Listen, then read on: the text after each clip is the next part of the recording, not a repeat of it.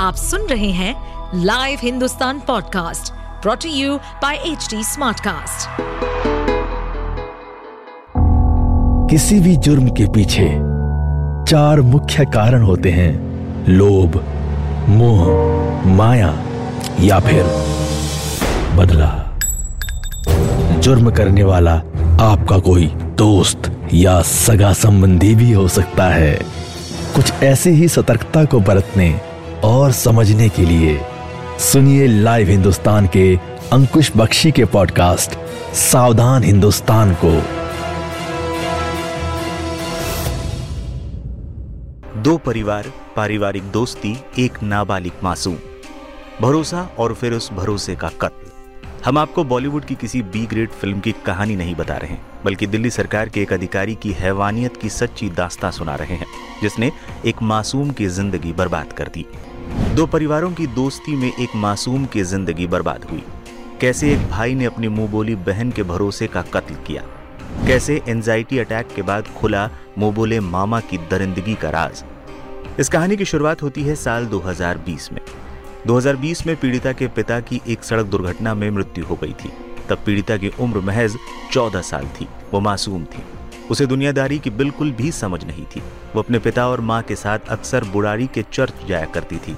जहाँ उसके पिता की दोस्ती दिल्ली सरकार के एक अफसर प्रमोदय खाखा के साथ हो गई थी। पीड़िता की माँ प्रमोदय खाखा को भाई कहा करती थी। मासूम लड़की भी उसे मामा कहकर बुलाती थी। पिता की मौत के बाद अब घर चलाने का जिम्मा माँ पर आ गया था। ऐसे में चौदह साल की उनकी बेटी घर में अकेली रहती थी। यही एंट्री होती है पीड़िता के मुँह बोले मामा प्रमोदय खाका की। प्रमोदय पीड़ित की माँ को यह समझाने में कामयाब रहता है कि वो अपने घर पर अपनी मुँह बोली भांजी की बेहतर देखभाल करेगा। एक अक्टूबर 2020 यही वो दिन था जब दिल्ली सरकार के महिला एवं बाल विकास विभाग के उप निदेशक पद पर तैनात प्रमोदय खाखा नाबालिग लड़की को अपने घर ले आया। बताया जा रहा था कि अक्टूबर 2020 से फरवरी 2021 के बीच आरोपी ने पीड़िता का बार बार यौन उत्पीड़न किया। जब वो गर्भवती हो गई तो आरोपी और उसकी पत्नी ने उसे गोली देकर जबरन गर्भपात कराया। जनवरी 2021 चार महीने के दौरान लड़की ने कई बार अपनी माँ से उनके पास आने की बात कही। इस दौरान लड़की की तबीयत भी कुछ ठीक नहीं रहती थी। लिहाजा पीड़िता जनवरी 2021 में ही अपनी माँ के पास लौट आई। माँ ने नोटिस किया कि उनकी बेटी बहुत खामोश और बदली बदली सी है। घर वापस लौटने के बाद पीड़िता को एंजाइटी अटैक आने लगे थे।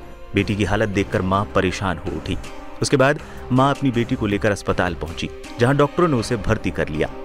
अस्पताल में डॉक्टरों ने इलाज के साथ पीड़िता को काउंसलिंग देने का फैसला किया।